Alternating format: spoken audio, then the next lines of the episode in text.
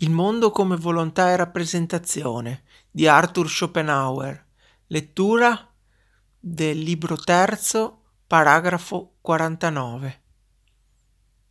Alla base di tutte le nostre precedenti considerazioni sull'arte c'è sempre la verità che l'oggetto dell'arte, la raffigurazione del quale è lo scopo dell'artista e la cui conoscenza deve di conseguenza precedere la sua opera, costituendone il germe e la sorgente, è una idea nel senso platonico e nient'altro, non la singola cosa particolare che è l'oggetto della comprensione comune, e nemmeno il concetto che è l'oggetto del pensiero razionale e della scienza.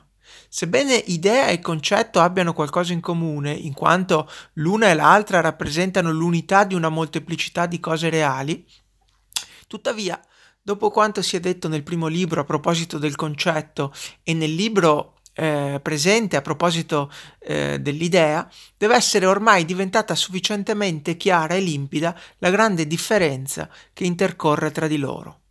Che però già Platone avesse ben compreso tale differenza, questo non lo voglio sostenere affatto. Anzi, alcuni dei suoi esempi di idee e delle sue spiegazioni in proposito sono applicabili solamente ai concetti.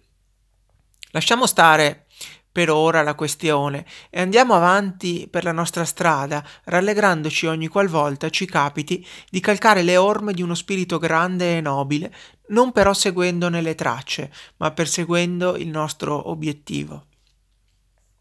Il concetto è astratto, discorsivo, del tutto indeterminato, raggiungibile e comprensibile da chiunque possieda la sola ragione, comunicabile a parole senza alcun'altra mediazione, esaurito per intero dalla propria definizione.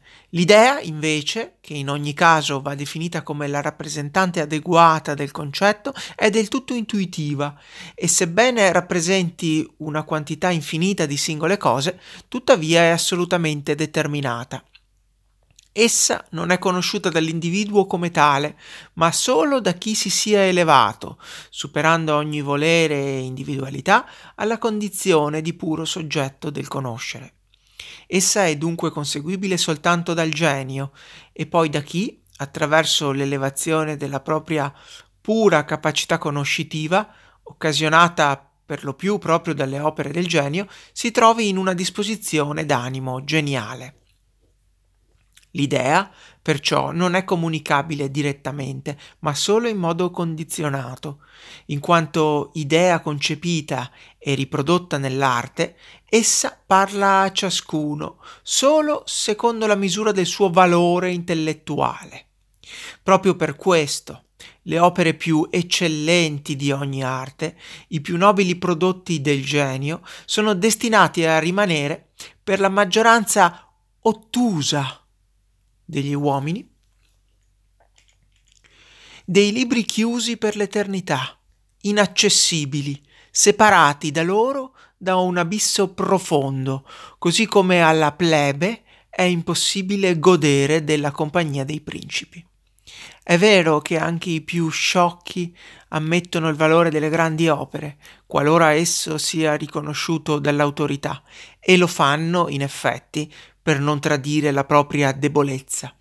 E tuttavia, nell'ombra, si tengono pronti a pronunciare contro di loro un giudizio di condanna, ogni qualvolta che nutrono la speranza di poterlo fare senza compromettersi, dando così libero sfogo a un odio a lungo represso nei confronti di tutte le cose grandi e belle, che non parlavano a loro e dalle quali perciò si sentivano umiliati e nei confronti dei loro creatori. Poiché in generale per riconoscere e apprezzare spontaneamente il valore altrui si deve possederne di proprio. È su questo che si fondano sia la necessità di porre, accanto a qualsiasi merito, la modestia, sia gli elogi sproporzionati che si indirizzano a una virtù che sola tra tutte le sue sorelle viene ogni volta aggiunta da chi stia tessendo le lodi di qualcuno che abbia dei meriti, allo scopo di rapacificare gli inetti e di placare la loro rabbia. Cos'altro è infatti la modestia se non un'umiltà fasulla, per mezzo della quale, in un mondo pieno zeppo di perfide invidie, si vuol mendicare eh, per i propri privilegi e per i propri meriti il perdono di quanti ne sono privi? Chi non se ne attribuisce affatto, poiché realmente non ne possiede, non è una persona modesta, ma solo una persona onesta.